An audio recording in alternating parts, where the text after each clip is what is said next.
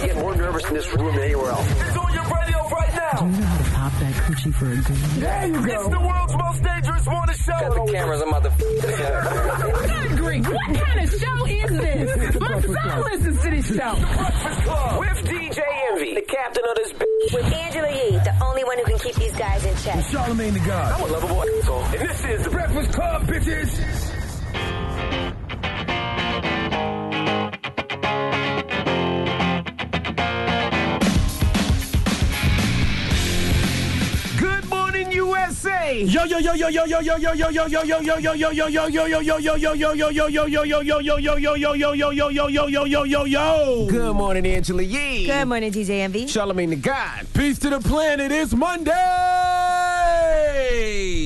Yes, it's Monday, back to the work week. Start of another work week. Yes. How uh, y'all feel? How y'all feel? I am great. I just landed from Vegas not too long ago. You know, we were on the West Coast. Uh, first, we were at the NAACP Image Awards. That's right. The Breakfast Club was nominated. And you didn't win, no. No, we I, did not I knew we wasn't going to win. Who do we lose to? How'd you know that? Because I, knew we weren't. Because first of all, we didn't tell nobody to vote. That's number one. All right. Why'd you, why'd you tell me this before? You knew I was about to get on that flight and head to LA. Why'd you say you eat? You're not gonna win. I think it was I nice did to. say I said that on the air. It was That's nice when we was to- gonna lose Dark Kelly. First of all, it was we didn't, but um, it was nice to be I nominated. didn't listen to you. Oh. So that was an amazing thing. Maybe if we had and a- to actually be at the NAACP Image Awards, it was a powerful room. It felt great. Maybe if we would have activated our listeners and you know said to them, "Hey, go vote," because we were, you, you know, it was a voting thing. I didn't know. Yeah, yeah, yeah, yeah, yeah. I didn't know. That was my first time Who did going we lose to? Unsung. Unsung. Which one Yeah. is unsung? I, on TV One, Yeah, I where they the- show That's the all the. Remember with Lloyd? Lloyd. I'm not uh, mad at the unshows. Yeah, I like the neither. unshows. I like the unsung and the uncensored. They actually did an uncensored on me. I like uncensored. But they actually honored Rihanna, so that was nice. She was there. In Yeah, the Rihanna building. was there. Riri was there. Blackish won a lot of awards and Shout pretty much Anthony the- Anderson, yeah. Mm-hmm. Anthony Anderson hosted. Jamie Foxx was there. He gave a funny speech. A lot of comedians. JB Smoove was there. Michael B. Jordan. Michael B. Jordan. Yeah, so Lizzo. a lot of people were in the building. It was a great Breakfast room. Club. We talk a lot about award shows and how we got to celebrate our own, and that was definitely a celebration of our own. It was a great. It was a great award show. Um, I had a So good shout time. out to Revolt, by the way. I had a good time. Shout out to Revolt family. It, was a it was a great show. A lot of people, a lot of black excellence in the building. Mm-hmm. Had a good time, and then I flew out to Vegas for uh, right after the award show. Flew that night uh, for my seminar out there in Vegas, which was uh, sold out. Had a great time spoke, speaking to everybody on the West Coast. So it was a, a, a great, great weekend. How was your weekend, uh, cheerleader dad? I am a cheer dad, a proud cheer dad, dropping the clues bombs for all the cheer dads out there. Okay, I was in the beautiful big city of Wildwood, New Jersey. all right, staying in a nice two-star hotel all weekend long. Very humbling experience. Uh, but you know, when you come from the extremes I come from, a dirt road in Moncks Corner, South Carolina, a two-star hotel still feels like luxury. But you know what made me feel really good about the two-star hotel? What's that? The fact that my daughter was not tripping. My No. daughter was like, She just happy to be with just happy friends. to be with her people. It- It was the hotel that the team was cheering at, and she was like, "It's just a hotel, Dad. We're only gonna be here for two days, Dad." I'm like, "You know what? You're right, baby. Thank you, You have changed. thank you." You have changed. No, I haven't changed. I just, you know, I'm I'm, I'm happy. Life is good. Mm-hmm. Okay, not all right, but I haven't stayed in a two star hotel in a long time.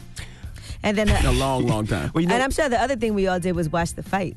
We definitely Yeah, watched watch the the fight. I fight. watched, I watched it on my laptop. Uh, I had to order the fight on my laptop because, you know, of course, a two star hotel, you can't order pay per view on the two star My hotel. So I ordered it on my laptop and, you know, went and got me a little uh, pint. That little, fight was so sad. Eh, no, it wasn't. It was I felt bad. A little pint, a little pint of Remy from the liquor store, drinking it out of plastic cups. You know what I mean?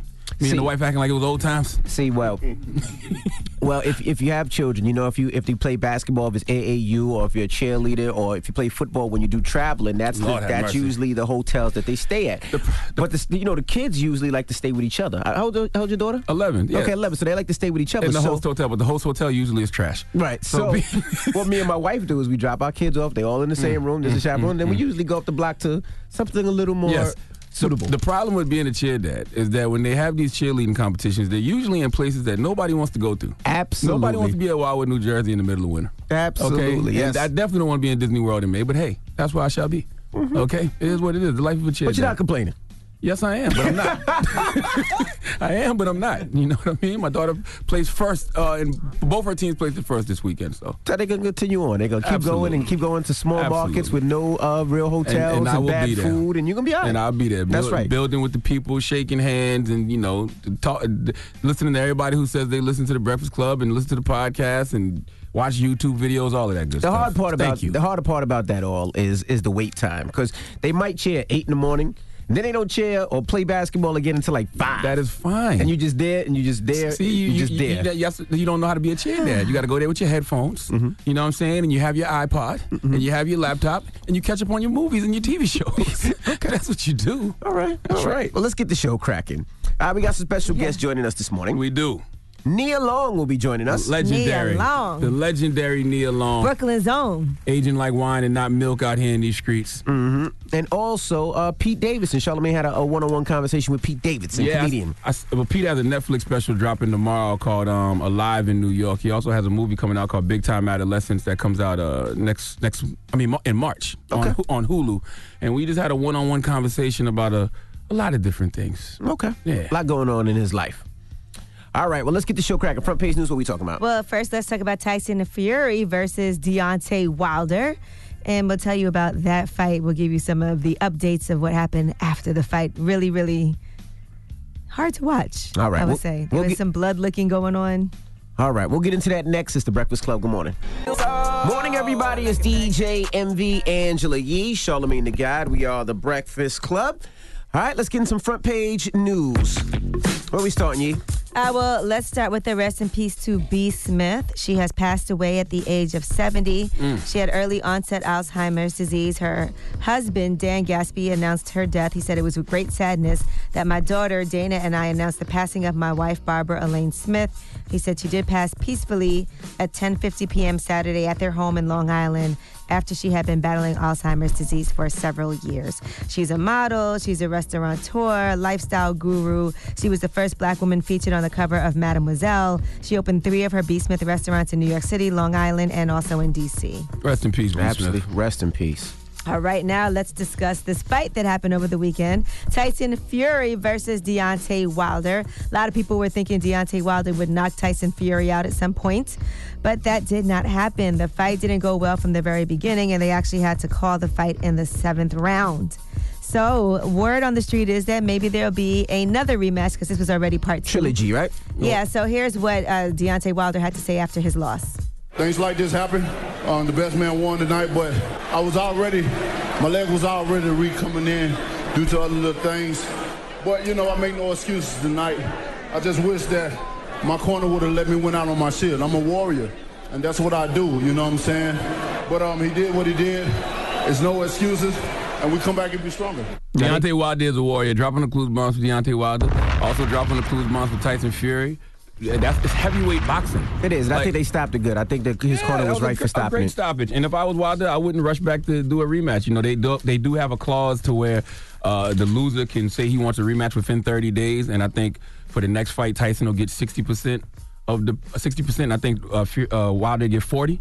But I don't think he should rush back. I think he should fight another tune-up fight, mm-hmm. and then come back and fight Fury in about a year. Mm-hmm. You so. know, I was out in Vegas and everybody was saying, oh, no, that's boxing. He lost on purpose because, you know, the money's in the trilogy. I'm like, no. Did you see the fight? He lost. Like, he Nah, lost, lost. Listen, Fury. Uh, uh, uh, everybody knows Fury has always been a better boxer than Deontay Wilder, but Deontay Wilder is a slugger. So being that he got that right hand, you think he's never out of a fight. But I mean, you know, Fury just outboxed him, Yep. outclassed him. It mm-hmm. seemed like he was more prepared than Wilder. Mm-hmm. I, I don't know what game plan Wilder and his training crew had because even in when he didn't make no adjustments when he went to the corner, but it's just boxing, man. And there was one point where Tyson Fury appeared to lick blood off of He did. That was Deontay just Wilder. weird. He didn't appear to. He did. He said That he was was before weird. before the uh. fight. He said, "I want to taste your blood." That He was said- he said, "I want to taste blood before the fight." by If you the been- way. if you've been watching the lead up to the fight, he said, "I want to taste your blood." I was when I was watching that. scene, people were like, "He didn't really lick him." There's a lot of When we things that they say it, before they the fight, though. You know what I mean? they, they say a lot of things. I want to kill someone in the ring. yeah, I didn't think they was going to really do it. You think Mike Tyson wouldn't eat your children back in the day if given the chance? In the No! head, in the headspace he was in.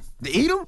If Fork you, and knife? Yeah, you fry them and put a little seasoning on. Now, him, one question. I had was, should they have stopped the fight right there? Yes. then? Now, Deontay Wilder's co-trainer Mark Breland threw in the towel to stop the fight, but his co-trainer said he disagreed with the action, and they did say he was taken to the hospital to have a cut in his ear stitched up. That cut threw off his equilibrium. Yeah, no, they stopped it right on time. I, don't- uh, think. Yeah, I don't think the cut threw off his equilibrium. I think everybody was saying that he had a. They thought he had a ruptured eardrum, and they said that's probably what threw off his equilibrium. But I just, I mean, if you know anything about Deontay Wilder, he's never cared about being on his bike. Meaning, he, you know, the legs and the, the stamina, the cardio, that's not his thing. I think that's all caught, caught up with him. But I would Well, say his co-trainer said it did throw it off. so- right right before they they, they threw in the towel, he did throw a left. So it wasn't like he was totally off. But Nah, he was done. But he, when, he, when he was getting tapped up in that corner, he still threw. He was still throwing No, he was punches. not. He did throw a left. Deontay All right, was- you guys, that is your throwing. front page threw a news. left. Deontay stopped throwing for Look like at two it. rounds. No, he threw a left right, right, right No. when he got hit in the chin. Yes, he did. Look at it. Look at the replay. All right. Well, that is front page news. Get it off your chest. 800 585 1051. If you're upset, you need to vent, hit us up right now. Maybe you had a horrible weekend or maybe you had a great weekend. Call us up right now. It's the Breakfast Club. Good morning. The Breakfast Club. Wake up, wake up. Wake your ass.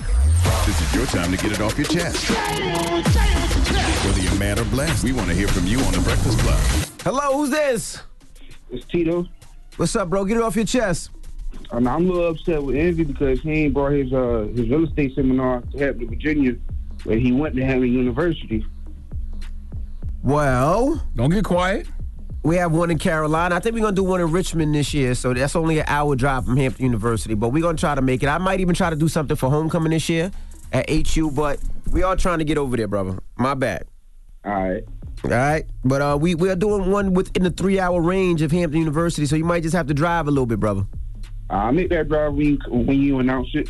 All right, yeah, because we're doing Chicago, we're doing Atlanta, we're doing North Carolina, Toronto coming up, and I think even DC, Maryland, uh, Richmond area. So we we trying to get up, up that way. All right. All right, brother, have a good one. Hello, who's this? DJ, Naptown was good. What's up, bro? Get it off your chest. Man, I just read that Lizzo is a is a NAACP award winner, Yes. and I'm sitting back like, how's all these good artists being passed over, and we keep talking about her? Like, there's a lot of good artists out here. Lizzo's a dope artist. What are you talking about? You don't think Lizzo's a good artist? I artist? never said she was a dope artist, bro. I just said it's a lot of ones who ain't getting the, the praise and the homage as her. Like, what is she doing that they ain't doing? She just won Entertainer of the Year award. Uh, so this last year, she was the Entertainer of the Year. Somebody had to win. Who you think should have won? Cardi, Drake.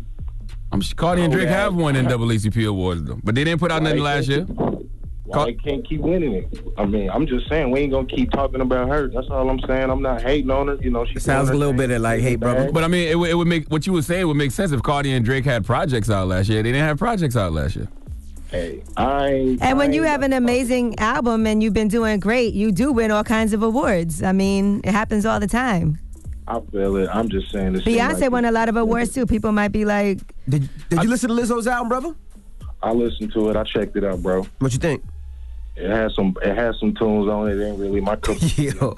I thought you was about to. at the agenda. I honestly, th- I, honestly, I can't hate on nobody that's more successful than me. That's I mean, that's what we do. That's the era we live That's in. Everybody hates on did. people that's more successful than. Why would you hate on somebody that's not as successful as you? That's just stupid. Get it off your chest. 800 That's the whole point of hate. 585 1051. If you need to vent, hit us up now. It's the Breakfast Club. Good morning. The Breakfast Club. This is your time to get it off your chest, whether you're mad or blessed. So you better have the same energy. We want to hear from you on The Breakfast Club. Hello, who's this?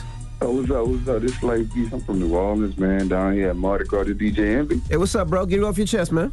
Oh, what's that? What's that, man? I'm just trying to tell everybody down here, you know, at Mardi Gras to be safe, man. People are getting run over and killed, man. Two people got killed this this week. Is Mardi Gras already? yeah. Yeah, I've never been to. Mardi Gras. Yeah, somebody got pushed. They was trying to catch some throws, and they got pushed and ran over, got killed. Another lady got killed. She was trying to see her family. It, it was two tandem floats. She tried to cross, got she got ran over and killed. I saw they banned those floats now for the rest of the Mardi Gras season. Yeah, yeah, yeah. 'Cause two Somebody people- else fell off the float yesterday. Mm-hmm. Two, I think people that was throwing stuff on floats, they fell off floats. I'm like, man, y'all gotta be careful. So they banned the floats in Mardi Gras? Yeah, they just did. So they banned like the tandem floats. Like if they got two floats next to each other, Mm-hmm. like because it, it'd be one tractor pulling like two floats. Got you. Can't do that no more. They need to make it to where you know you can't even get under the floats though. Damn. Yeah, they said their body was like everywhere. Everybody could see their body. Like, wow. Stood up and everywhere It was nasty. Well, everybody out there, be safe, be careful, man. Absolutely. Mardi Gras tomorrow. Hello, who's this? This is Sherry. Hey, Sherry, get it off your chest. Okay, this is Sherry Brown. I called on April 24th um, with the Stump in the Water tickets last year, and Yep. ever since I got on the radio with y'all, I've been going through a lot of um, beating downs and stuff. People have been hitting me in the face with cans and stuff, like trying to like, like, like I went viral or something, trying to keep me from like doing my dreams and stuff. Like when I told y'all I had like 26 talents one time, and I was telling y'all that I told I love Jesus and God and everything. So everywhere I go, I don't care if I'm working, I don't care if I'm drinking, I don't care where I go. I always tell people about um, God. As you And should. Absolutely. Tell your testimony. Okay. Okay. And um, I'm gonna say this. Congratulations to y'all for um the nomination stuff because I was voting on y'all because y'all are one of the realest shows. People, all type of people be on that show. Mm. I mean, good people, hood people, all type of people. No matter where you come from. Who told it's you- All about respecting people. So what I wanted to say Okay. was, um, it's Black History Month, and I'm so tired of them always blaming the white man, but the black people are, are, are actually uh, killing off each other. And Shut up. King- Shut up. Shut Martin up. Luther King- Hush. God don't want you to talk like that because you ain't telling the truth. Let Sherry talk. Let her Okay. get it off her chest. Well, well, um, I, I, I follow Martin Luther King, and I follow just about everybody. I'm very good at social studies. Martin Luther King Jr. always blamed the white man. Well, thank you so much, Okay, Sherry. You know- have a great people morning. always say that. I'm black, white, and Indian, Native American twice, Blackfoot, and Cherokee. I know how to treat people. But Thank you, Sherry. You have a great don't- morning. They don't even. They don't even. They don't even give the people in their She's own not done. town I see. credit. But people in New York, they invite. They want to go to go see people in New York. They want to go all to Alabama, go all these places, but they don't even love the people where they at. And I'm from Virginia. Okay, and Sherry. Virginia's for lovers. And I made a shirt. I had made a shirt, but it ain't been made yet. Okay, Sherry, we Sherry, gotta go. thank you so much, Sherry. Haters. Sherry. Haters. Have a great week, Sherry. Sherry, bye-bye, for Rest in haters. peace, Kobe Bryant. Yeah, I love him. I love him, y'all. Me Okay, too. bye, Thank Sherry. you, Sherry. Yeah, I was trying to get to y'all to tell y'all. Sherry! Oh, my goodness. Sherry! Sherry! Sherry! Get it off your chest. 800 585 1051. If you need to vent, you can hit us up at any time. Now, you, we got rumors on the way. Yes, since we talked about Lizzo, let's flash back to Chance the Rapper being interviewed by Lizzo. He posted this clip. Also, we'll tell you what superstar gives his girlfriend $100,000 a month just to spend. All right, we'll get into that next. Keep it locked. It's the Breakfast Club. Good morning. The Breakfast Club. Morning, everybody. It's DJ Envy, Angela Yee, Charlamagne the God. We are the Breakfast Club. Let's get to the rumors. Let's talk Wendy Williams. It's time, time, time. She's spilling the tea. This is the Rumor Report with Angela Yee on the Breakfast Club. Well, looks like Wendy Williams has a new boyfriend, and that person is a celebrity jeweler, William Selby, aka a Will the Boss. He's a jeweler. Shout out to Will. Yeah. So he also shared a video from the Wendy Williams show. She said a mystery man gave her a diamond heart shaped necklace for the holidays, and he posted that video. And yeah, they've been posting pictures, hugged up together. Uh, then Saturday morning, she posted a picture that showed the two of them cuddling at the studio with the rapper Black uh, Poppy. That's who they were in the studio for. I guess he manages that artist. And she also shared a picture of them at dinner. She said three meatballs plus good company equals danger. So Damn. I wonder how much weed Kevin Hunter smokes nowadays. Like, life has to be stressful. Put the phone down, Kev, okay? Just because you stare at the picture it's not going to make it go away. All right, now the Not 51st NAACP Image Awards went down over the weekend. And of course, we've been talking about that this morning. We were actually nominated. We did not win, but it's our first time being nominated for NAACP Image Award. We were nominated for Outstanding News Information, Series or Special, and Unsung one for TV One. So great show. Are we any of those things, though? Special? we not a special. We, We, are a not series. special. It's a series or special. Series is special? We are a series. I wish we didn't, or oh, I didn't know. I wish we'd have known the rules and people can actually vote so we could have told people to vote. Because I honestly didn't mean, know. everybody else was telling people to vote. Literally, literally everybody else that was nominated. All right, now entertainer of the year was Lizzo for outstanding comedy series and TV. Blackish won. Anthony Anderson won for outstanding actor in a comedy series, and Deon Cole won for Blackish also for outstanding supporting actor, and Marsai Martin won for outstanding supporting actor. She actually won a lot too, so she was on that stage a lot. Shout out to Lynn Whitfield. She won for outstanding supporting actress in a drama series. She was also staying at our hotel, so we ended up having drinks all night. Her and her daughter Grace. Um, and talk series was Red Table Talk. Angela Bassett, who was in the building, also won for Outstanding Actress in a Drama Series for 911. Mhm. Tracee Ellis Ross won for Blackish for Outstanding Actress in a Comedy Series. A lot of great things happened. So that was the NAACP Image Awards. Rihanna actually ended up getting the big award uh, for the night, and she actually turned the focus back on her activism. Here's what she said. We can only fix this world together. We can't let the desensitivity seep in. The if it's your problem, then it's not mine. I mean, how many of us in this room have colleagues and partners and friends from other races, sexes, religions? Well, then, you know, they want to break bread with you, right? Well, then, this is their problem too. So when we're marching and protesting and posting about the Michael Brown Juniors and the Tatiana Jeffersons of the world, tell your friends to pull up. Yeah, she got the President's Award. Mhm. She got a standing a- ovation for that speech. That was also. a good speech. She should have been specific and said, uh, "Tell white people to pull up, though," because black women always show up for white feminist movements, but when the shoe is on the other foot, they don't really show up for the sisters like that. So she, should- especially you know when it comes to Black Lives Matter and things of that nature, she should have been specific and said, "Tell your white friends to pull up." All right, now Chance the Rapper. We talked about how Lizzo was Entertainer of the Year. Well, he posted a throwback from when she inter- when Lizzo interviewed him back in 2012. He posted, "Anybody recognize the woman interviewing me? Give you a hint. We're playing the same Houston festival in a couple weeks and have the same number of Grammys, guys. This video is so dope to see. It was 2012, a year before Acid Rap even dropped, and I was being interviewed for a small magazine in Minneapolis called Green Room. Right after a small show I was playing, I remember it like it was yesterday, and it was eight ago. Wow, I've watched Lizzo work her ass off to become the biggest act in the world, and it was nothing but her and her day one best friend's hard work and her own God given talent. That's dope. So here is a snippet from that. Let's talk about your style. You um you have a very like eclectic choice in like your beats, and you choose from uh, like Beirut, got Apollo Yeah. Brown. Yeah, You have a Waka Flocka joint. you know like what? that's dope. All right, now Cristiano Ronaldo, he actually, according to reports, gives his girlfriend $100,000 a month to help her with her lavish lifestyle. So, you know, he's pretty rich. His net worth is around $460 million. And He gives her fiance- hundred thousand dollars just to just do month. whatever she wants. Yeah. Wow. Yeah, that's light for him though. Yeah, so his fiance Georgina Rodriguez is She has you an allowance? Having guy- a great time. The guy makes forty-five million dollars a year, bro. Like he's a soccer player. But an allowance? You just you just do you? Yeah. Okay. The guy makes like six hundred and sixty-three thousand dollars a week. All right, like his his money's stupid. All right, well, I'm Angela Yee, and that is your rumor report. Hey, come on, man. This allowance just sounds crazy to me. That I didn't say crazy? allowance. I said he gives her $100,000 a month. Here you go ahead. That's an allowance. But I mean, you probably do the same thing to your woman. No. Yes, you do. There's do. no allowance. I can't say, "Hey, baby, this that- is your money." Whether you give it to her directly or indirectly, whether you buying her stuff, it's the same thing. Or she has a credit card, and the credit card has exactly. no limit. It's, How, how much you think she spends uh, a month? I don't know. But I, bet you. I bet you if you looked it up, it's probably close. But I give my daughter an allowance. When she, also, you know, they're she not has a- married Mm. yet, by the way. It's his fiance. I so. wouldn't marry him neither. He shoot. He, you already give me a hundred grand a month. What I gotta buy this cow for? You a bird, man. You are a bird.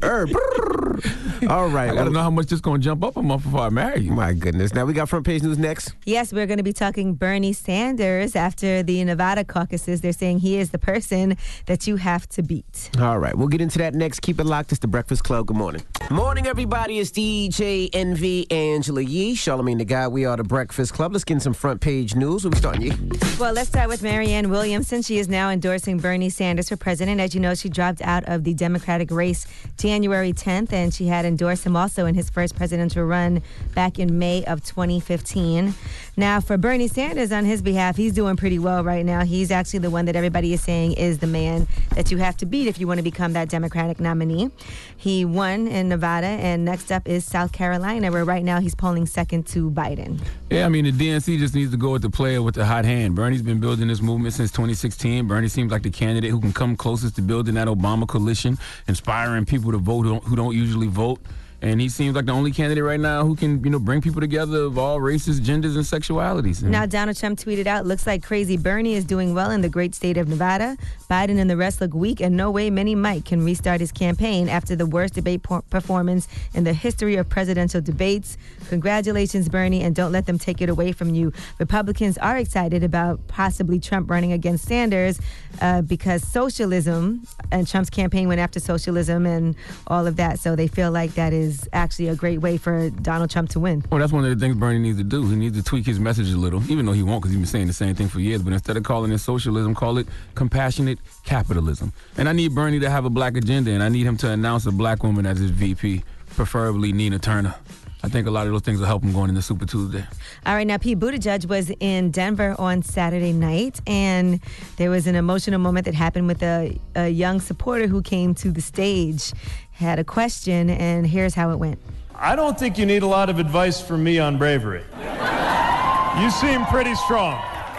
I, it took me a long time to figure out how to tell even my best friend that I was gay. And to see you willing to come to terms with who you are in a room full of a thousand people, thousands of people you've never met, that's, that's really something.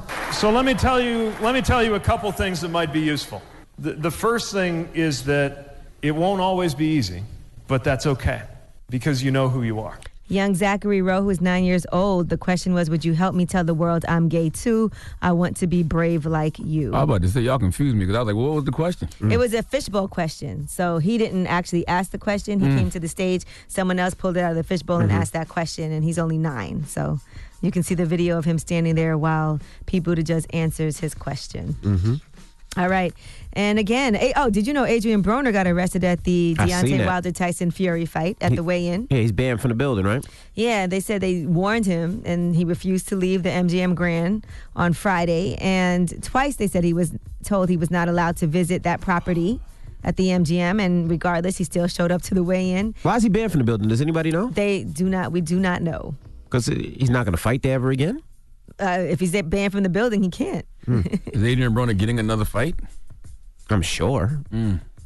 If he Why are you so sure? I mean, he's still a name that people would love to go see, I think. Win or lose, they would love to see him box. You don't think so? No, not at this point. No. All right, well, I'm Angela Yee, and that is your front page news. You wouldn't watch another Adrien Broner fight? He would have to really No. work hard and get it together and Not at focus. this point. Hmm. Kind of don't want to He see him gotta- come back and he see gotta see him if he can win. that. No? You, do, you, do you know when the last time Adrien Broner's won a fight?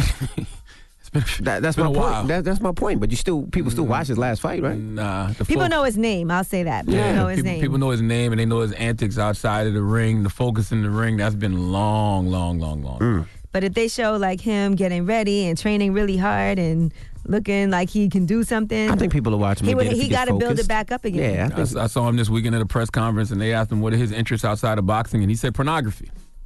Nothing about him looks like he's ready to get back in that ring in no way, shape, or form. And I like AB, but nah, the, the focus just isn't there. Jeez. It's All clear. right. All right. Well, that is front page news. Now, when we come back, Nia Long will be joining us. We'll kick it with Nia Long when we come back, so don't move. It's the Breakfast Club. Good morning.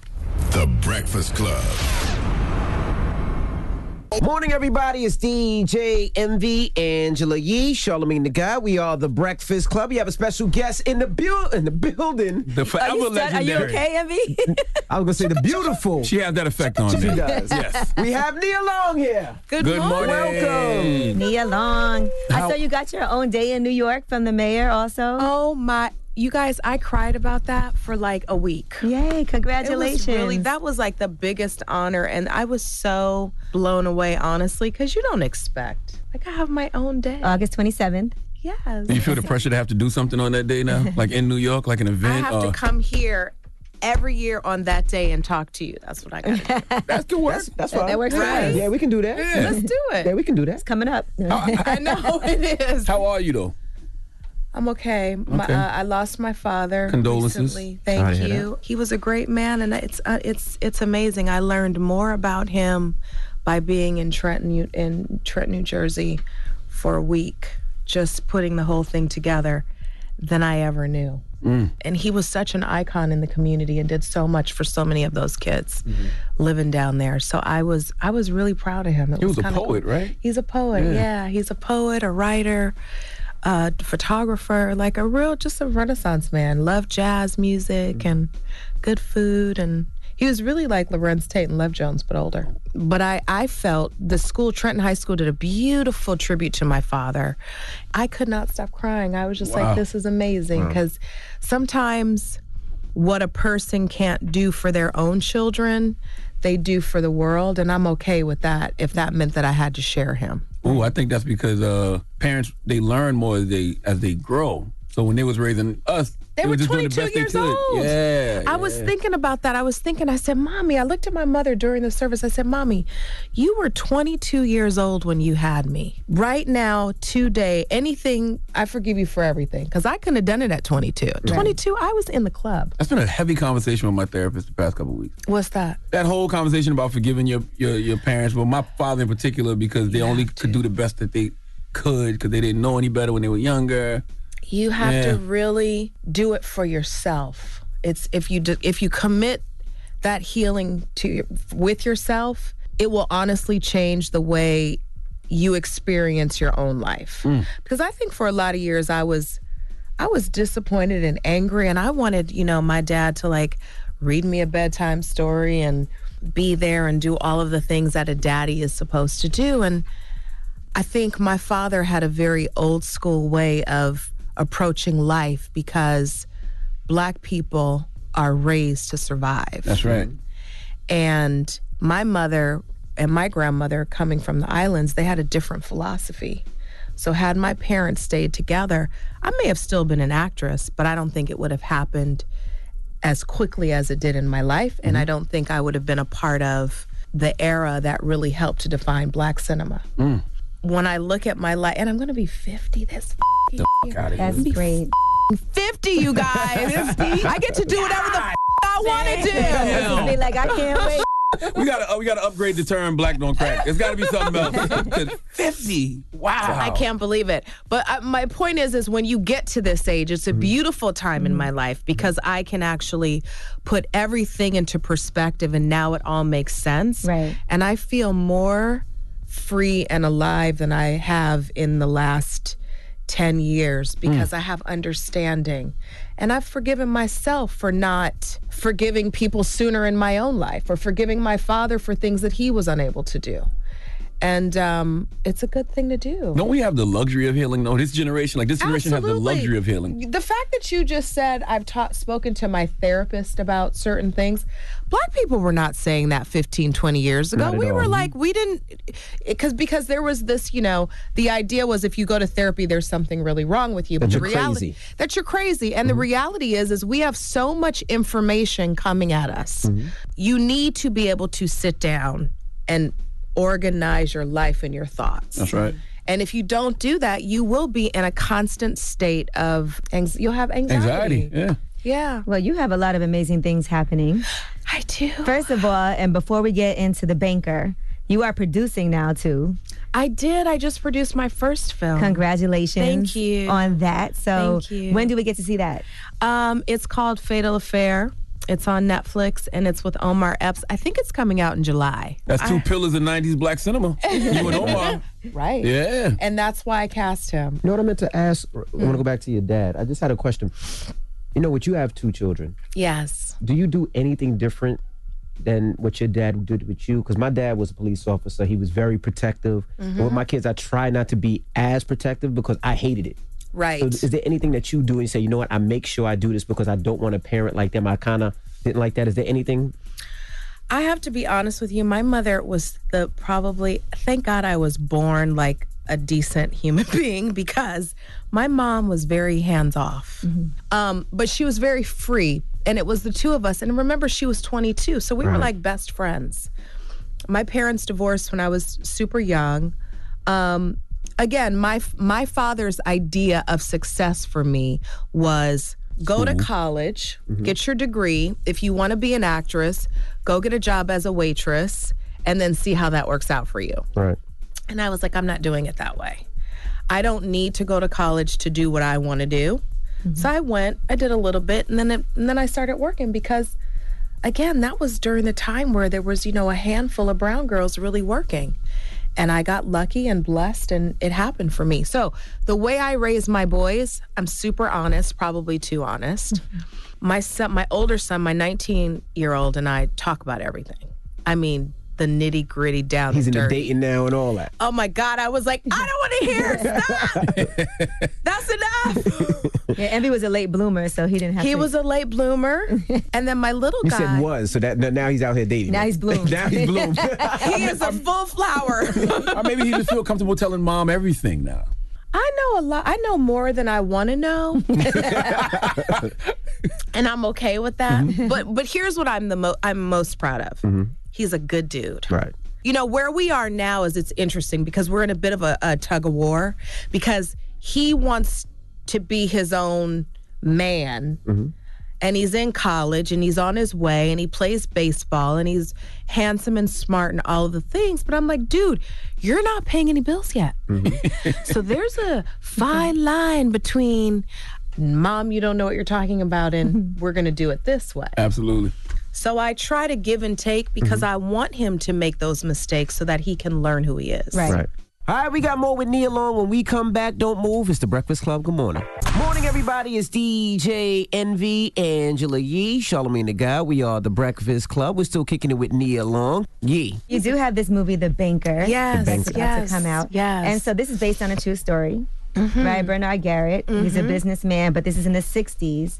And back then, From the 40s to the 60s. So basically the mm-hmm. whole civil rights era. Mm-hmm. Right. So at first he was trying to do real estate, but Yep. that's hard when you're a black person back then, especially trying to buy into the real estate market. It's hard as a black person now. It's hard. Yeah, but it's, It is. imagine what it was But like there back were red- then, Envy. I couldn't even imagine. Yeah. And redlining. So we were mm-hmm. basically cast out of the process, period, and not allowed to get loans. And so these two men came into the game and really changed, helped to change the laws so that black people could get loans Mhm. and that we could buy property and we could start investing into our own communities. Mhm. And they had to actually get a white person to be the front of their business. Yes, they did. Played by Nicholas Hoult. And they used him as the front man to trick the banks into selling the banks to them. And eventually it, it, it implodes. But it's a fun ride and it's a great history lesson. And I think we need to start having the conversations about rich versus wealth. I think you need to mm-hmm. have a rich spirit, but you should strive to be wealthy because wealth is generational mm-hmm. Absolutely. we have to recondition the way that we're thinking about our place in the world. Because at the end of the day, we are, I believe, the heart and soul of culture. A hundred percent. Yeah. We control the cool. All of it. Yeah. So if we're controlling that, why are we not controlling the money? Because we're creating the avenue to make the money. Mm-hmm. And I'm guilty of it too. I'll go buy a Chanel bag instead of, you know, but then I'm like, but I need both. Right. There's got to be balance. As long as you know you can invest in the things you need to invest in and you can treat yourself, I think there's nothing wrong with Right, you I gotta took care of all this and I have this left over and a lot and I'm good. I can buy myself a bag. Right. Mm-hmm. But I also I, think I 'cause tell myself never- that all the time. We were never taught. I'm glad that you. we were never taught. And I think this generation, our kids, Yes. I think it'll change. Yeah, because we're getting new tools, new resources, everything. Everything we're talking about from therapy to real estate, all of that stuff is new tools, new resources we're passing on. And there's also a wider lane to find success. How draining was the banker though? Because when you do a movie like that, you realize things aren't really different in 2020. I will tell you that it was not an easy shoot, mostly because we didn't have a lot of money to make the movie to begin with. It rained when it wasn't supposed to, and when it was supposed to, it didn't. um, you know, here's the thing when you're making a film about history, and there are very few films out there where we get to see black people in a heroic position changing history you want to get it right right and so uh, obviously i'm depending on my director george Nolfi, who was fantastic and and gave us so much room to be whatever we thought we needed to be in the role and samuel jackson who i freaking love him Right. um, and Anthony Mackie. I play Anthony Mackie's wife. we had a good time, but there was just an underlying feeling of intensity because we knew that we had a social responsibility to educate and take people on a journey. And this was supposed to be the first movie on Apple, Apple TV Plus, also, right? The first. It, it well, it was, and then we had a little bit of a hiccup.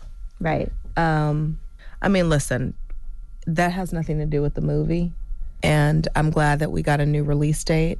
And we, I, I'm very sensitive to women and what women go through, and I don't think any woman should be violated. But I'm just glad that Apple has sort of regrouped and given us a platform to release the film because I think it's an important film. That was a weird reason not to put the movie out. It's not like anybody that was in the movie did something. You know what I mean? I know. Yeah. It- I agree with you. It's almost like they don't want that story to be told. Like, let's not put this out. You might inspire black people. That's to- what it felt like. You know what I mean? Well, maybe the women had a reason to feel away when they see somebody glorified that was not glorifying to them for what they allegedly went through. Because it was well here's the thing bernard garrett had two wives he had the wife that i play eunice Mm-hmm. His he- first wife. his first wife and he had a white wife so i think the story that we told was about his experience with eunice Mm-hmm. and the woman who came forward was from a second marriage so i don't know anything about it. But i do I, I mean i think apple had to go through the process of is like what else is there something that we don't know that's going to come in and Absolutely. shut us down? Mm-hmm. Right. but i also think there is you know you, you don't need to be too careful. Mm-hmm. Be careful and respectful but don't be too careful and kill the project that we so need to see Yeah. So very Birth of a Nation what is that Birth of a Nation is. They kind of did the same thing with Birth of a Nation. Important story. That could have inspired a lot of black people. I don't know. It just felt that way. Yeah, I think also too we are sadly we don't get to see a lot of films or we are the hero. Yes. And so when you have that one project and it gets like a start stop, you automatically go to wait, is this personal? Or is this mm. justified? Watching The Banker, one of the hardest things must be for the character of Bernard Garrett to actually have to still be so respectful when people were being so disrespectful So to him. disres- Imagine having to bite your tongue when people are being blatantly racist and doing illegal things to you just because of the color of your skin. Yeah. And he still had to be like, "Yes, sir. I'm sorry, sir. No, and ma'am." look down. Mm-hmm. It was funny. There's one scene in the movie where I have this conversation with Nicholas Hoult. And in the film, I'm basically saying to the Nicholas Hoult character, I'm like, you don't understand all of this because you're not black. Mm-hmm. And I wanted to be fiery, not in the in the same way that you would in say Taye Diggs when you slap Yeah, him. no, not that, not that version. and the director kept saying, "No, she she wasn't that kind of woman. She was more reserved. She was a lot more selective with her words." And it's to your point. She did her pushing in silent. It was their pillow talk, you know. So with her husband at home, she would be aggressive and pushy and honey no we can do this but in front of others and especially a white man she would choose her words carefully hmm. and that was hard for me to play because it was almost very passive aggressive that's kind of how people operated like mm-hmm. no one was that direct because you don't know what could happen you to don't you know what could happen But I So see you that now too. I still see that now too. and it- it bothers hate, the hell out of me. I hate Negroes like that. Yeah, passive aggressive Yeah, don't be all don't be all amped up around your own people, but then when you get in front of those white people, you all docile. But you have to understand, like, there's one scene where like the police switching. come. but that was d- d- yeah i this hear is what a you're different saying period in time where you could get killed or something. Take like it was one that. period where the police officers come. He owns the property, and they're like, uh, "This woman called and said you are acting as if you're owning the owning the this property yeah and this they told him to property," and he has to pull out the paperwork and show it. But that could have went totally left if he said what he wanted to say. I get it, but we still act like that now is the problem. It's like we still have that trauma. So I don't. We whisper, we whisper around white people. I really And don't. I, I don't either. I actually, I look I forward mean, to it. I mean, I get in I'm trouble intentional about for it. it. I get like, she's difficult. She's a pain in. The, yeah, I'm a pain in the ass. Now what? I'm intentional about it. I mean, I like white people. I don't have a problem with them. But we got to still be us at all times. But I will always be my uh, authentic self Yes. in the moment, and I will always speak up for what I believe in, and I will always give my opinion if I think it's necessary. And I don't, I will say no. And especially in this business, what you said is important. Sometimes you have to remind them you don't know what the hell you're talking about because you're not black. Period. That's it. All right, we got more with Nia Long. When we come back, don't move. It's the Breakfast Club. Good morning. Morning, everybody. It's DJ Envy, Angela Yee, Charlamagne the Guy. We are the Breakfast Club. We're still kicking it with Nia Long, actress Yee. So, Nia, how was your experience producing for the first time? Yeah, 'cause I like I like when you said, "Yeah, I casted Omar Epps." I, I like I oh, like Oh, that. I didn't, does I didn't he's mean it like I that. casted him. Did I say it like Light that? flex. It's the truth. Light flex, It light sounds a light light flex, flex. flex. Because you know, I've seen you talking about how you see all these white men getting rich off of movies that you're Yeah. in, and now look at you producing. Is that the inspiration for that? And what was it like being on the other side? it was difficult at times because I was very specific and deliberate about certain things. And and to your point, the crew was white, the director was white, the producer was white, and they were lovely because they allowed me to correct things that needed to be corrected. Mm-hmm. But it's still frustrating that you have to over explain yourself. I kept feeling like I needed to apologize for wanting to change something. Mm-hmm. But why am I apologizing? Right. You're trying to make this the best movie you possibly can make it. It benefits Right. everybody. And that's also being a woman in a position of power where there's all men around you. I was literally like, there were literally like three women on that set. Sheesh. And I never backed down. I was like, nope, you need to change that. Nope, don't like that angle. Nope, move the camera. Nope. And you see that a lot. Like if you know if that's a guy, then they'll say that guy's being a boss. But if it's a woman, they'll be like, "Oh, She's a Nia, bitch. Nia Long has a history of diva behavior." Yeah, for Yeah. sure. Because when I started in this business, you weren't supposed to say anything except thank you. And I was like, thank you, but I wasn't even aware. I was just being myself. I, I just don't think that you need to behave in any situation. I think you need to grow and learn. Mm. Do you feel your evolution as a woman is shown through your characters? Mm-hmm. Not in not in Roxanne. Roxanne, I don't know that lady. You? I mean, she's not a part of me. I do know that lady, but mm-hmm. but I had to know that woman and have some experience. Look, we live right down the street from the projects when I lived in Brooklyn mm-hmm. to understand how to play her, right? I mean, I'd like to do more. I'd like to have more diversity in my portfolio. Have you played? You haven't played your dream role yet, right? I don't think so. I think it's also like the body of work is is what makes me proud. right. Such an impact to this day and age. Thank you. And I'm still doing it. Mm-hmm. But after every job, I'm like, okay, was that the last one? What's happening next? and it never is. You so still like, got a lot in the pipeline. Yeah, what do you, I what do you tell a young actress right now that's that's watching this and wishing to be you one day or like you one day? authenticity. Don't change based on what you see. Change based on what you know you need to do to better yourself. Because I think a lot of times young artists come and they steal a little bit of this and they steal a little bit of that. But if you really start from your authentic self, the, all the embellishments will come through your experiences. And that's what creates and grows the artist. When we did Love Jones, everyone's like, oh my God, this is like the modern day mahogany. And I was like, okay, but that isn't that what art is? You you take from the past and you recreate it and you are to be inspired by the thing that came before you and the thing that's in front of you. What do you think was different about black cinema in the '90s, though? That's lacking now because it. I, I, black films don't have that feeling. I'm sorry. It just it is, they just don't. There's no boys in the hood. There's no Love Joneses. It don't have that same energy. I know. I don't know. And I and I have a hard time watching things because I'm like, but wait a minute, why did they do that? Or but the lighting or the the I think one of the things is we were using real film. Now everything is Digital. digital. Mm. So the quality is different. Mm. And with film, you had to light it. Not this one big light that lights everything and then they go in the computer and adjust it. So I if I look on the monitor, I'm like, you need to fix that right now. No, no, no, we're gonna fix, it, fix in it in post. post. I'm like, no, no, no, no, no. We're gonna fix it right now. Because I'm not gonna be in post. And I wanna see what I look like. And it's not because I'm vain, it's because if I don't have light in my eyes, I can't perform. Explain it. I don't. I mean, I'm not an actor. so Because, well, because some people speak with their eyes, right? Some people have bigger eyes, so they don't need the light in their eyes. But I have very almond shaped eyes. So if you don't light my eyes, you don't Get see the- what I'm doing. The emotion of Yeah, like I don't. I think I think your eyes tell a story. Yeah. as long as the go too. I've seen some visually stunning films that still were whack though. Like, I don't want to say. come on, you always want to say. I didn't like. I guess we can say this now. I didn't like uh, Queen and Slim. I didn't see it. I, I I should be ashamed of myself, but I was actually really dealing with my dad during that time, and I was like, I can't even.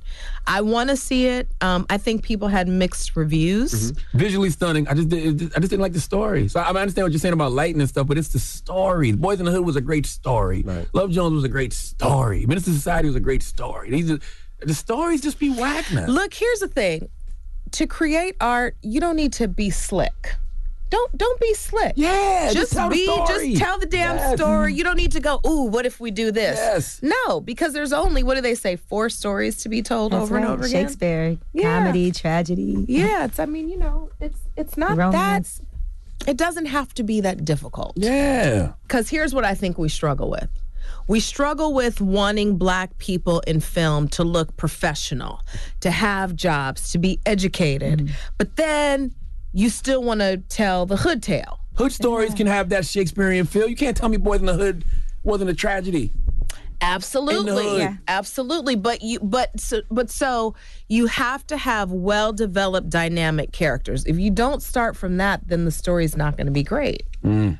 And I think, I don't know. I don't know. Like, I think, you know, when you have a person like John Singleton, rest his soul, when when he died, that broke my heart. Right. He discovered me. He created a lane for people to even care about my name.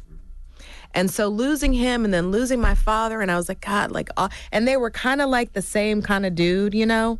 I don't know that they make them like that anymore. Yeah. I don't know that they make men that are so aware of the black struggle, so savvy to make change, and then make art. I think it's one person right now that's making that black activism through art at that level. Who's that? Ava DuVernay.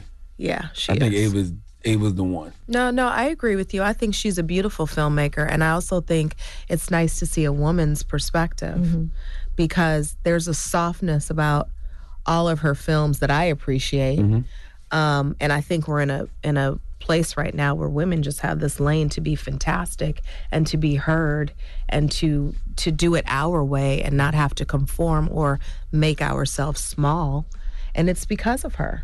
I, I worry about this generation because I don't think they pay, give any respect to the people who have paved the way for them. Um, and when I say this generation, I'm talking like 20 year olds. They don't. They just don't have any concept. Maybe they're just young. I don't know. It's also a lot easier how they can get into the. You can Well, just right. All you on gotta do is have like your- some yeah. good lashes and good contour, and you can be a star now. Mm-hmm. So what does that tell you? And some followers, some Instagram followers. You and need then- followers. And then you're a star. So you got to produce more. That's the moral of this conversation. Right. You have to, we said all of that what to you say, have to do. You have to produce more, Miss Long. and I will. Well, I this will. long has to go, guys. All right. I will. Thank you. That was a beautiful interview. We appreciate The you for March joining 6th. us. That's right. The Bankers March 6th in theaters. Yes. And then on Apple TV Plus, is it after it's in theaters? It's after, and I'm going to look up the date for you right now. Okay. Um, the twentieth. Okay. You see, they changed the date on us so many You're like, times. we I gotta make sure we and give me the right date. The twentieth on Apple TV Plus. All right, perfect. Well, it's the Breakfast Club. It's Miss Nia Long. Listen up. This just in. All the gossip. Gossip. The Rumor Report Gossip. with Angela, Angela Yee. It's the rumor report. The Breakfast Club.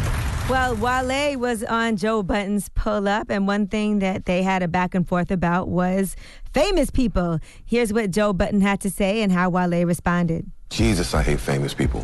To Why do you hate somewhere. famous people? Y'all live in like this other dimension. Why you keep saying y'all? Cause you're famous. Ain't you on the TV show? Yes. Don't you got a podcast that's like one of the biggest podcasts in the world? yes. Aren't you um, interviewing one of the best rappers of all time right now? Yes. So what does that make you? Popular. Famous. Next question. Joe Joe really got to knock off the anti-industry gimmick. Like he wears mink. Like, how can you say you hate all famous people? Joe, It's we- Joe, you wear mink coats, fedoras, and you're on Love and Hip Hop. All right, your industry is hell. Stop it. All right, knock it he's, off. he's famous too. Come on, put it out there. Stop it. Now, Wale, after they posted this on the Shade Room, said, I said what I said. As I said before, I work hard. We allowed to be great and believe in our greatness. Happy Black History Month. You know, if you work hard and you end up being famous, should that be make you somebody that's hated? No. Okay. Yes. All right, now Justin Bieber performed at Kanye's Sunday service, and here's what he had to say about dreaming doing about doing that. They asked me if I would if I would come up and sing something, and I was like, you know, I don't I don't really know. I got kind of anxious, and so I have this thing on my phone. It says, "Why am I anxious?" But it's uh, it's intake, imbalance, indecision, integrity, intention, imagination, and isolation. You look at these things, and I'm like, what is my intake right now? My balance right now. When I look at my wife next to me, who I love so much. Indecision. Am I gonna do this? Am I not gonna do this? I'm gonna do this because tomorrow's not promised. All right, well, what did he perform? He did uh, Marvin Sapp, Never Would Have Made It. I would have lost it all. But now I see that you were there for me, and I can't say never would have made it. I never would have made it without you. Man, never would have made it is the ultimate trying to heal song. When you go through that dark space in your life and you come out on the other side, but you're still healing. Woo, that never would have made it always hits hits different. Now, in addition to that, they were also doing Sunday service with uh, praising over music by Roddy Ricch and Nas. Here's some uh, Roddy Ricch.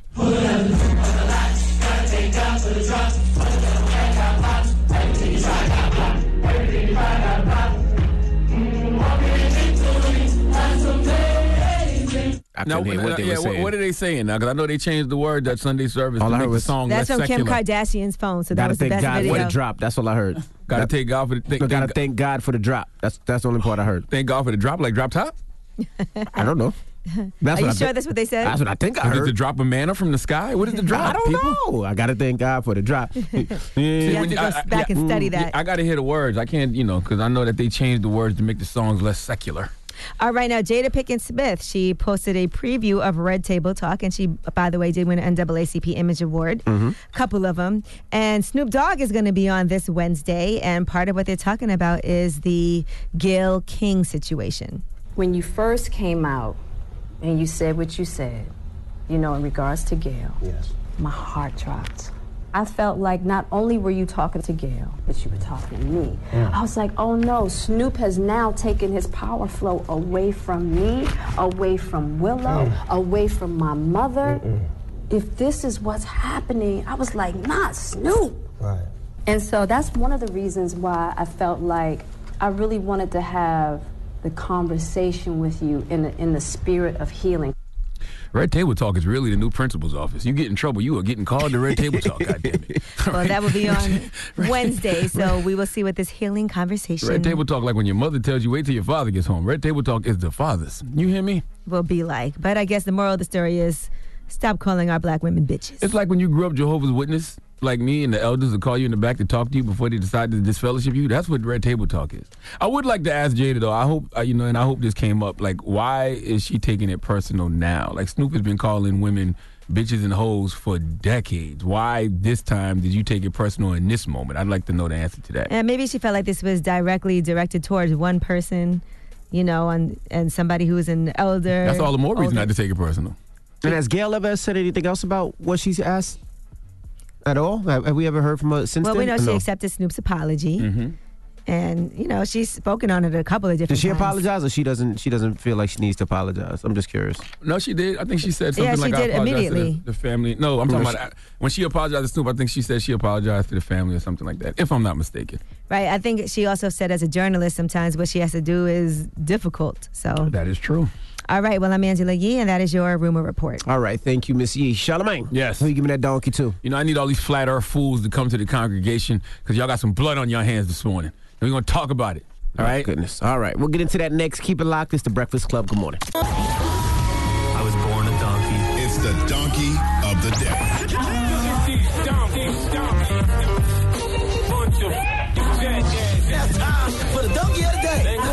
Pretty funny. Charlamagne the devil? The Breakfast Club. Yes, donkey today for Monday, February 24th goes to all you flat earth fools. Okay, anybody in here believe that the earth is flat? Anybody? No. Good, good. Uh, all, all you flat earth fools have blood on your hands today because of what happened to a daredevil by the name of Mad Mike Hughes. Now, sadly, Mad Mike Hughes is a flat earther. All right, the only reason flat earthers exist because now it's like some exclusive club to be in. All right, to be a flat earth fool makes you different. Okay, for the record, uh, I usually refer to them as flat earth niggas, but I'm really trying to fall back on using the N word. And I want to be able to call flat earthers something that everyone can use. So, flat earth fool it is. All right, see, flat earth fools don't give a damn about what NASA is talking about. They don't give a damn about what, you know, uh, uh, astrophysicists. Phys- what's, what's the word? Physicist. There you go. Are talking about. Uh, forget all the photographic evidence that we've seen. Never mind the sun and moon and other planets we see that are round. The Earth is flat. Okay, according to them. Now, I'm not even going to sit here and say flat earthers are wrong. All I'm saying is, based off all the evidence that we've seen that show us the Earth is round, I'm going to need more than uh, Kyrie Irving, B.O.B., and YouTube videos telling me that the Earth is flat in order to believe that. Okay. One question for all you flat Earth fools: What would be the reason for anyone to lie to us about the Earth being flat? Why? What would be the point?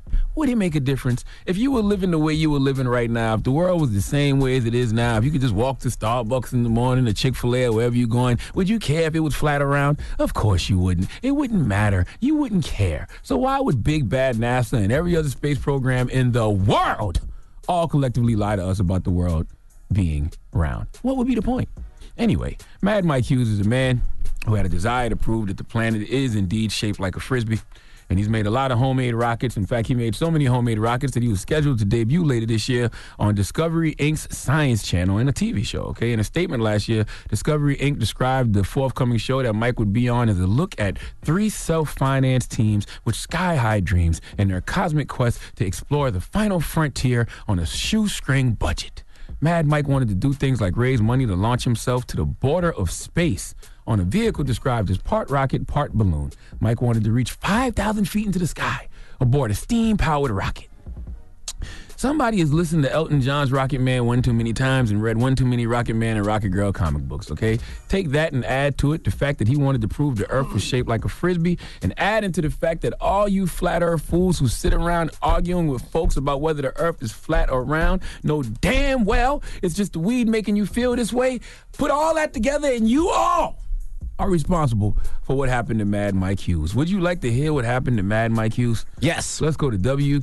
K, no, not W. KCRA NBC 3 for the report, please. A man skeptical that the world is round died after launching himself into the sky with a home built rocket. The moment of takeoff was caught on camera. We do have to warn you, the video is pretty hard to watch. The man here who went by Mad Mike Hughes set this up in the desert Saturday afternoon. The 64 year old was killed when the hmm. rocket plunged back to the ground. You can see a lot of people around this launch. They're filming, witnessing this. This is not the first time Hughes tried to determine if the Earth is round by launching himself into the air.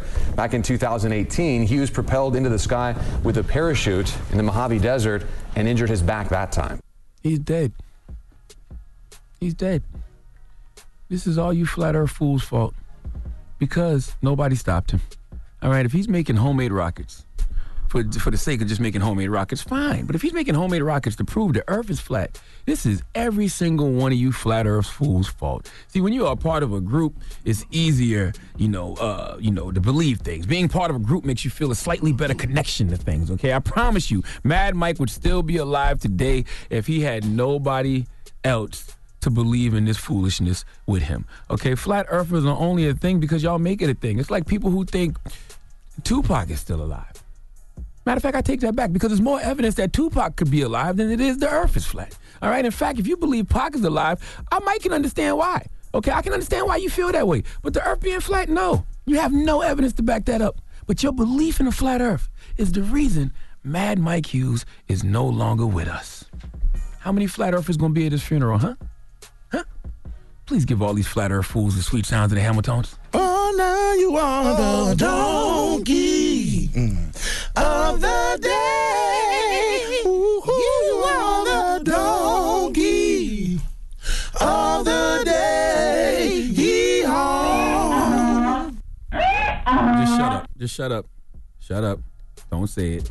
No, say nothing. Okay. I see you over there, your little fingers are just typing on that damn Nope. computer. Don't say nothing. Nope. I'm What not- did he Google, John? I didn't Google Dr- anything. What did he Just don't I know. Why it. you closing your laptop? don't worry about what I did you Google? Nothing. None of I your know you got. business. I, I, just don't say nothing. I'm not. Okay. All right. What happened? Nothing. Thank you for that donkey today, sir.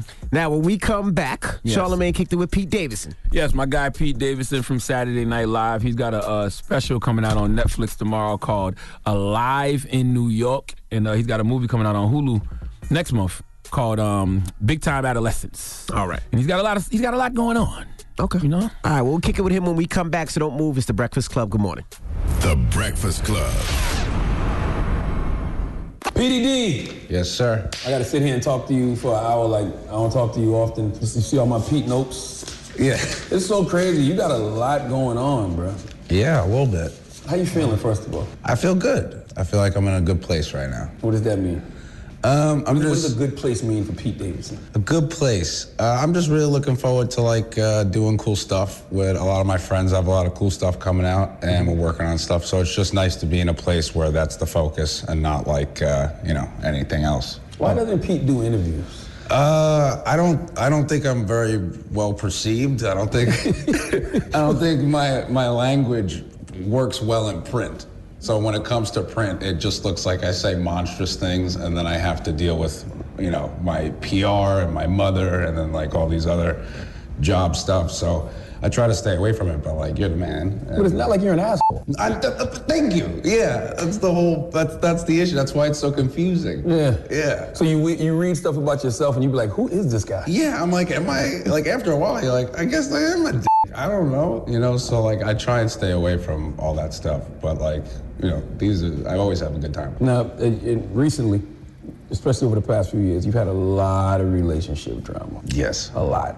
But Yeah. what, do, what do you take away as a lesson in growth from all of that? Oh, from uh, what relationships? Just, just relationships in general. We'll get into the individual relationships, but just in Yeah. relationships in general. I think uh, you grow a lot as a person. Uh, I've learned a lot from uh, the awesome chicks that I've been with, and they're all cool.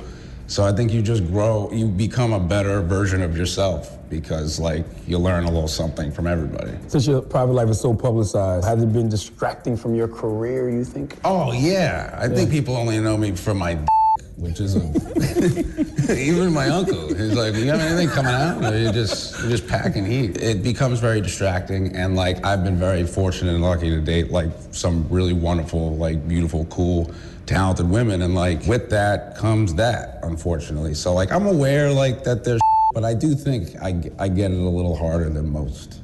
I would say with the following, but mm-hmm. like, you know, that comes with the territory. How much is it off? How much of it is off limits though? Because I saw your new stand-up special on, on Netflix. Comes out tomorrow. Yes, sir. Matter of fact. Yes, and sir. And you know, Miss Ariana Grande is some is a punchline. Yeah, and, she has a couple. And a few of the jokes. Yeah. So, so what's off limits for you? Um, I think genuinely being hurtful is off limits, or like anything like being or anything. Like I want to be cool with everybody. Um, but you know, stand-up's part of my life. That was a highly publicized thing. feel like she got her fair run and her fair stab at it. And uh, like I said, I don't have social media and I don't have uh, an outlet really to express my feelings. So like, you know, stand-up's just how I do it, and I just have some jokes about it. So. Yeah, they, they, they were saying that uh, she might have been throwing some shade at you at, at the Grammys. I'm sure she was. She, she's the queen of shade. Uh, again, like all, like I get it. That's her job. Like you know, she has to. That's her aura. She has like uh, music to it and stuff. I I get it. So like, I hope people feel the same way about my jokes. Hey, listen, I'm glad you do it. And the reason I'm glad you do it is because a lot of people recognize you as they'll say, "Oh, that's Ariana Grande's fiance." Right. First, and then Pete Davidson. Number one, first one, Yeah. first and only. Still got that. Still got that for my family. I did that for America. You understand? It's for every every kid out there and every uncle. When they introduce you as that first, Oh, and then sometimes worst. it's Pete Davidson, the comedian actor, second. You know what I'm saying? So, No, yeah, for sure. how did that impact your ego or the way you view yourself? It, it hurts. It definitely hurts because you know I've, I've been doing this for like ten years. So like it it sucks for like a six month thing to just completely take over that, and then it's also just like, whoa, is he just getting this because of that or that because of that? You know, not a lot of people know it knew anything until mm-hmm. I started dating her. So like, yeah, it's difficult and like it's definitely a little bit of a punch in the gut. You know, you definitely want someone to be like, "Hey, man, good work," not like, "Hey, nice," or like, you know, get there. Like, you know, it's just, you know. Did that help you get more? Probably. I mean, I, I assume, right? Yeah. Like, I, I don't know. I don't know what the, the deal is. It's prob. I don't. I hope it doesn't run out. You got a good, you had a good factor, bro. You know, you got like Carfax. You got a good. Thank you. I had Nick Cannon as a mentor, so like, I'm just following in his footsteps, which I've been told is the right thing to do. As far as girls, don't Oh. follow in Nick's footsteps when it comes to comedy. I mean, Dude, Nick Nick's game in, in Hollywood and with girls uh, ever has is Oh, like it's, legendary. it's historic. you getting up there, bro. Oh, well, thank like you. Like your list is growing. Thank you. I'm not trying. By the way, I'm not like trying to make it grow. I just like, a, you know, the thing is, is like, it looks like I'm a whore, right? but I've only been with those girls pretty much. Yeah. So it's like I've only been with like five, six people. You know, like if I was a girl, I'd be like a virgin. And they were relationships, right? And they were like th- at least three to six month, like yeah, bids. Yeah. I call them. So you wasn't just Uh, getting ran through. Yeah, I'm not just like running through stuff. You know. No, you're the whore in this situation. so you're getting ran through. Right. Yes, yeah. yes, yes, yes. Yeah, I'm the victim here. They passing you around. Yeah. Because they heard about your Yeah, probably. Now, now you were quoted in uh, your paper magazine cover story interview saying that sometimes when you put so much on someone, it overwhelms them, and then they don't know if they could come close to that. Do you feel that you've had a hard time sharing all the parts of yourself in relationships?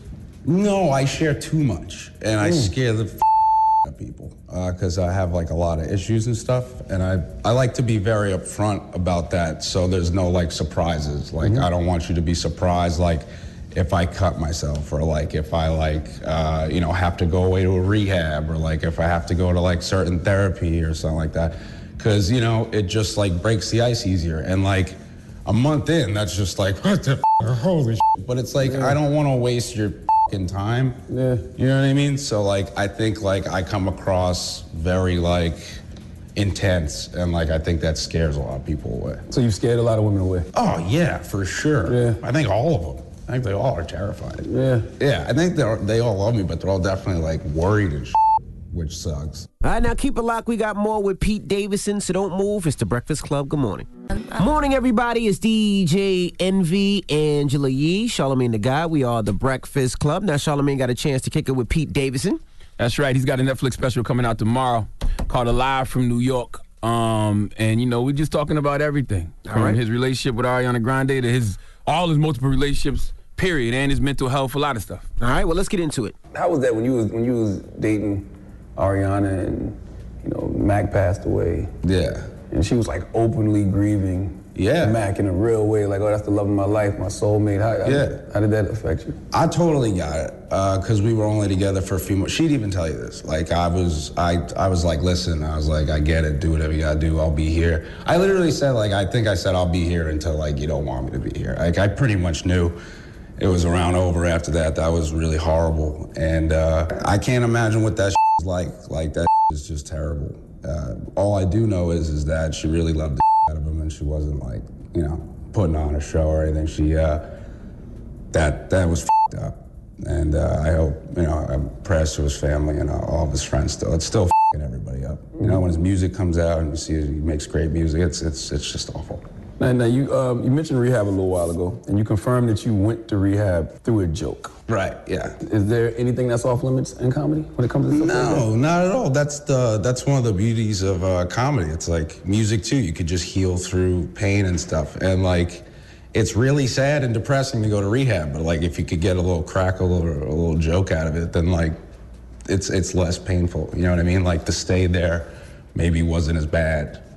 If that makes sense. I don't think there's anything wrong with, with that though. Like if you know you need some Yeah. assistance every now and then, what's the problem? I'll be back. Like I just go like I have to get my meds readjusted all the time because I have like bi- in between bipolar and borderline and like BT, uh, PTSD and shit from my childhood. So like you know I have to go and get readjusted every once in a while. So like I don't think going to rehab is that big of a deal. I think it's like a really strong, powerful thing, and some of the most beautiful, cool people you ever meet are there.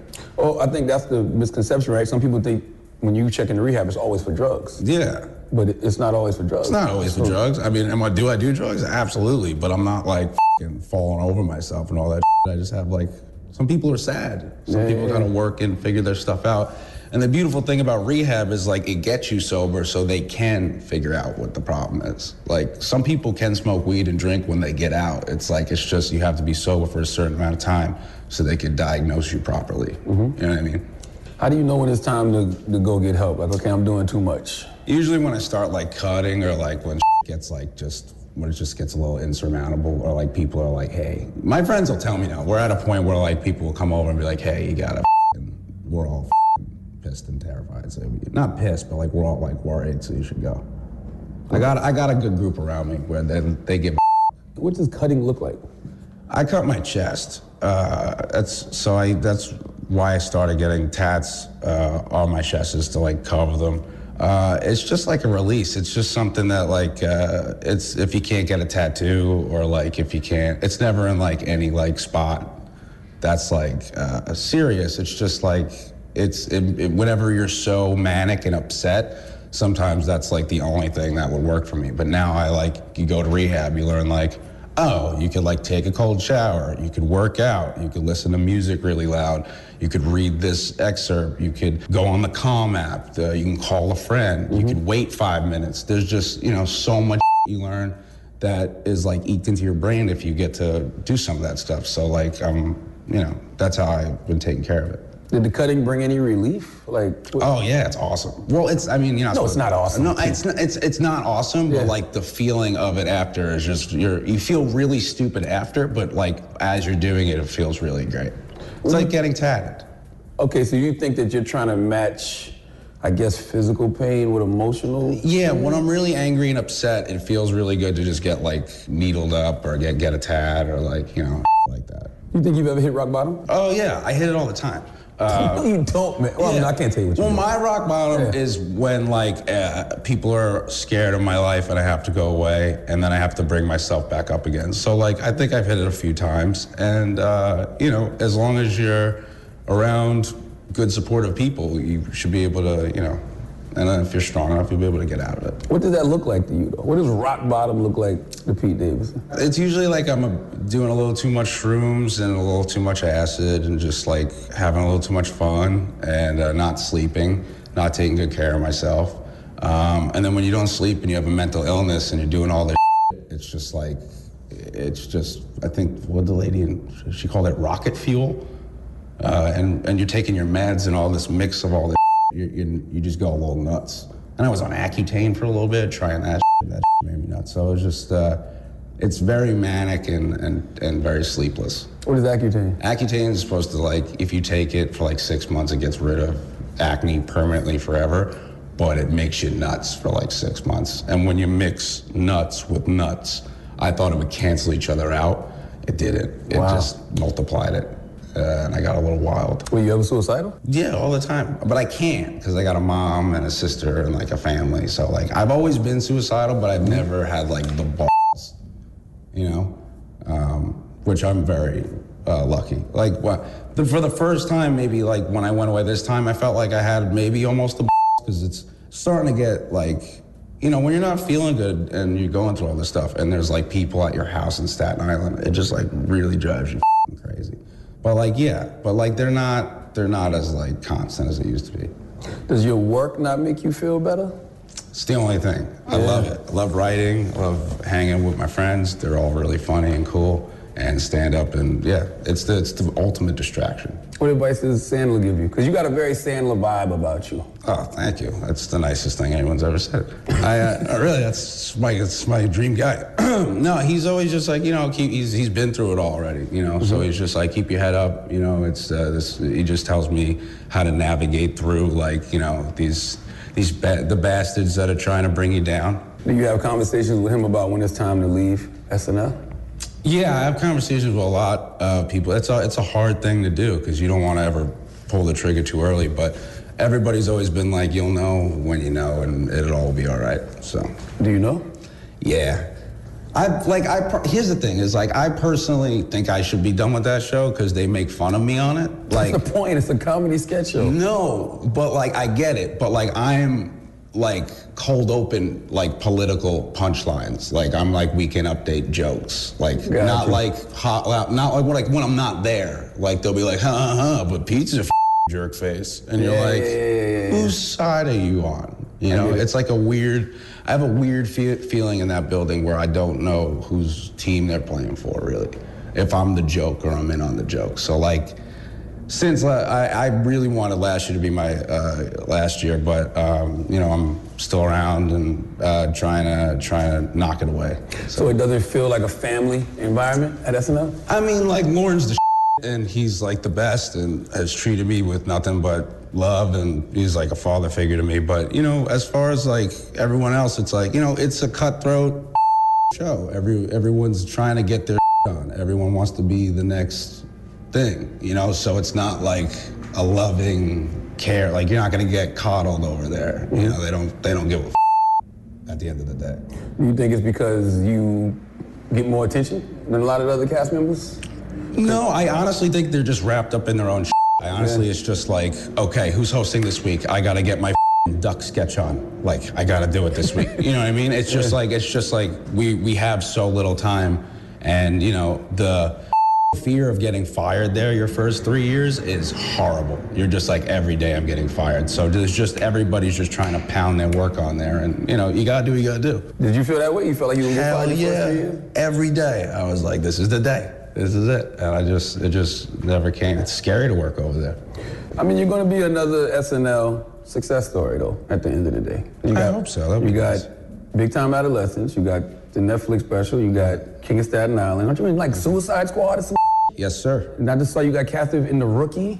Yes. So how many other stuff you, other projects you got coming up? So I think I'm shooting like uh, maybe a flick or two over the summer. So we're just, uh, we're all just writing and getting, getting together. It's time to leave SNL, Pete. Yeah. it's over. Yeah, I don't. I just don't want to sound like that. Like, but, but, but I'm just being honest. Like, yeah, I just feel like there's a time and a place, and like, I just also really enjoy writing movies. It's like a lot of. It's a lot of fun to like sit in a writer's room and, you know, create like that. All right, well, shout to uh, Pete Davidson for joining us today. Salute to my guy Pete Davidson. Let me tell you something, man. Pete got a lot going on. Uh, his Netflix special, Alive in New York, drops tomorrow. He's got the movie Big Time Adolescence coming out next month. Uh, he's got another movie with Judd Apatow called King of Staten Island. He's going to be in Suicide Squad too. But you know, more importantly, I just think him telling this story about you know his struggles with his mental health issues. That is what's really going to save and help a lot of people, man. So I'm rooting for the young man, Pete Davidson. And, and the full interview is up on up on my YouTube page right now. Matter of fact. Okay. So go check it out. All right, well, keep it locked. When we come back, we got rumors on the way. It's the Breakfast Club. Good morning.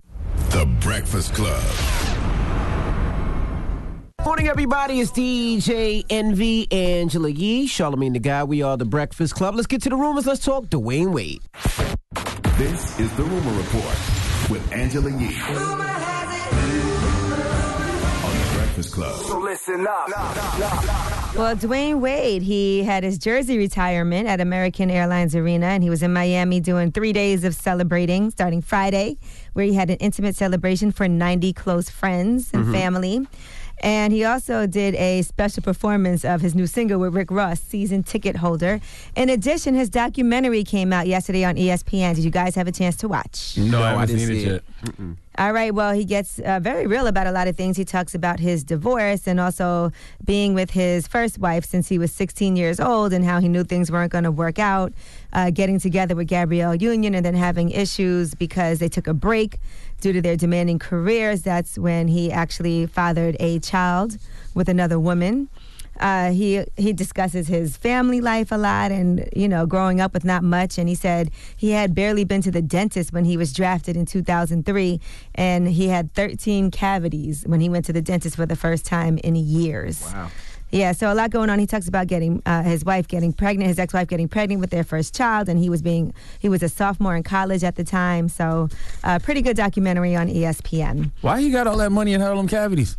Well, he didn't have money. He said He- yeah, before he he, did. got This to the is- Oh, league. before you Yeah, got to he the league. yeah. Oh, okay. Well, that's you're supposed to have a yuck mouth till you get some money. That's cool. All right, now let's talk about Steven Spielberg. Apparently, his daughter announced to the world that she is becoming a porn star. She's been making solo sex videos that she posted on Pornhub. Lord have and now mercy. she's Goodness working to get licensed to become an exotic dancer in Nashville. She is a self proclaimed sexual creature and said she got really tired of not being able to capitalize on my body. She also has an OnlyFans account as well, so you can see her on there. You can pay $15 a month just to watch her. And despite all of this, according to Mikaela, she says that her parents, Steven Spielberg and uh, his wife of 29 years, Kate Capshaw, are not upset and they're even intrigued by her life choices. That's a horror movie. Steven Spielberg. like, I've never known Steven Spielberg to be in the horror, but Jesus Christ, your daughter becoming a porn star?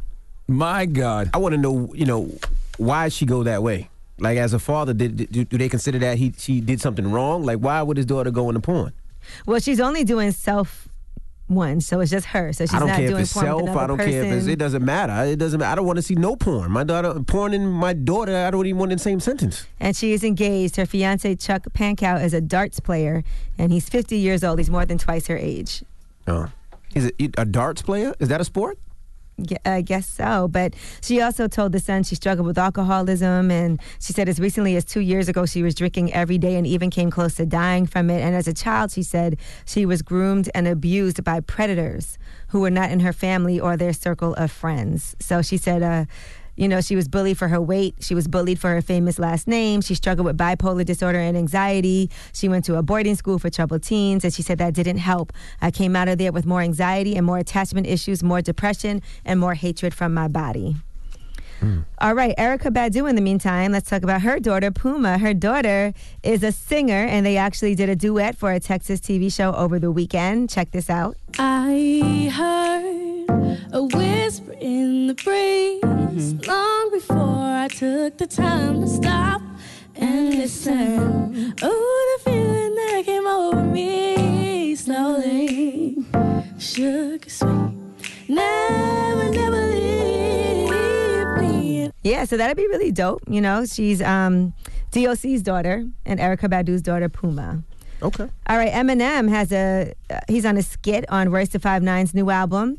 It's called a Perspective Skit, and he talks about hip hop's impact on our society, and he also talks about how hip hop has brought so many different people together. Here's what he says. If I'm a black kid growing up in, let's say, the 60s, 70s, 80s, whatever, right? And I'm looking on TV and nobody looks like me and it's very stereotypical and I'm looking at toys and, and everything is white. The action figures are all white. I don't know how I grow up and not have a chip on my shoulder.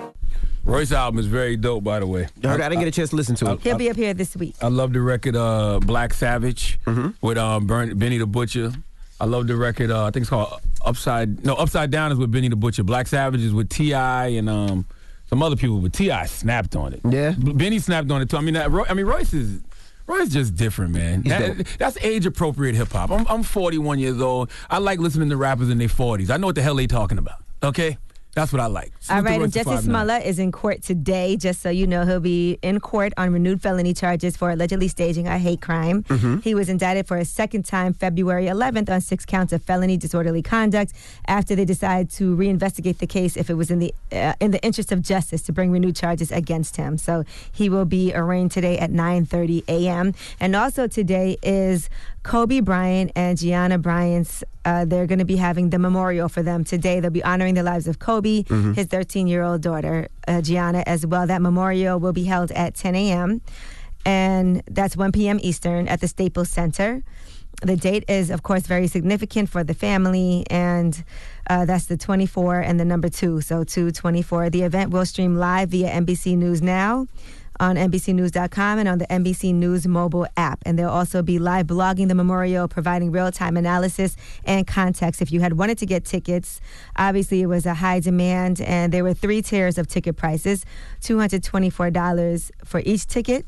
Then there was $224 for two and $24.02 for some tickets as well. And the limit for purchasing tickets was two tickets per person. The proceeds will go to the Mamba and Mambasita Sports Foundation. That organization exists to further Kobe and Gianna Bryant's legacy through charitable endeavors in sports. Wow. So that is today. All right, I'm Angela Yee, and that is your rumor report. All right, thank you, Missy. You know, every time they do a tribute, I still tear up and cry, man. It's not easy. As Not you at all. should. That ain't gonna never go away.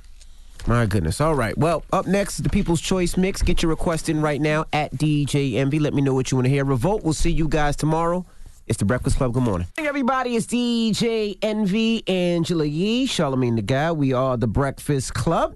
It's Black History Month, and who we honoring today? You know, today, man, I want to celebrate Malcolm X. You know, on February 21st, 1965, Malcolm X was assassinated. Uh, the 21st was this past weekend.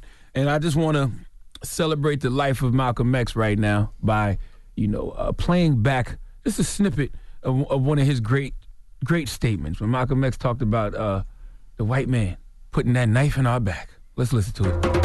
The Breakfast Club presents a new Black History Month legend. You feel, however, that uh, that we're making progress in, in this country No, and no, worldwide? no, no. I, I will never say that progress is being made. If you stick a knife in my back nine inches and pull it out six inches, there's no progress. You pull it all the way out, that's not progress. The progress is healing the wound that the blow that the blow made. And they haven't even begun to pull a knife out, much less try and pull, uh, heal the wound. You have, have you have? They won't even admit the knife is there. And that was another new Black History Month legend, courtesy of The Breakfast Club. Yes, sir. Long live Malcolm X. And please, if you haven't watched the special on Netflix, Who Killed Malcolm X, do yourself a favor and do it, please. Mm-hmm. All right. Well, when we come back, we got the positive note. Don't move. It's the Breakfast Club. Good morning. Morning, everybody. It's DJ Envy, Angela Yee, Charlamagne the Guy. We are the Breakfast Club. Good morning. Now, um, shout again to everybody. Of course, Yee and I went out to the NAACP Image Awards. Thank you to Revolt. Thank you to everybody I ran into at the awards. Uh, had an amazing time, great time. Brought my wife. My mom was super duper happy and proud. My pops was as well. They were watching. They see me on the pre-show, so they were excited. My whole family was. So thank you guys. Yes, we had a great time, and I had a chance to hang out with Lynn Whitfield, who won for Greenleaf. Mm-hmm. And that show actually also did win an NAACP Image Award as well. And yeah, I mean, listen, I can't wait to go back to the NAACP Image Awards again next year. It was a definitely a room of black excellence. Yeah. I wish I could have been there, but I was at my daughter's cheerleading competition all weekend in the beautiful uh, town of Wildwood, New Jersey. Nice. Nothing like Wildwood, New Jersey in the middle of February, baby. all right. Nice little two star hotel action for a couple of days. You know, very, very uh, humbling experience. I ain't stayed in a two, two, two star hotel in a long, long time. And I'm going to tell you something. What's that? I can see why people stay in five stars. I can totally see why people You spend good you money for five stars. you can understand that. No room service. Now, I totally understand it, buddy. You know, when you when you're young, you do what you have to do. Uh, when you get older and you know you grow in life and you know you, you're a little, little bit financially better, you do what you want to do. There you go. And don't nobody want to stay in no two star hotel if they don't have to. My and that's a fact. All right. Well, uh, and also uh, shout out to everybody that came out to my seminar out in Vegas. We did a, a seminar in Vegas this weekend. Uh, a great turnout. Shout out to everybody that came out ready to learn. Shout out to the credit repair guy, Jose. Shout out to Matt, the mortgage guy. Uh, shout out to everybody that came. We had a wonderful time explaining and teaching people about real estate and how to get in the real estate game. We got a bunch of seminars coming up. Uh, I know Miami, Toronto, uh, Charlotte, Atlanta, uh, and Jersey. So, all right, you got a positive note, Charlamagne? Yes, since we uh talking about Malcolm X, man, you know, we, we celebrated Malcolm X a little while ago. Why not end the show on a Malcolm X quote? It's simple, but very profound. The future belongs to those who prepare for it today. Breakfast Club, bitches! Y'all finished or y'all done?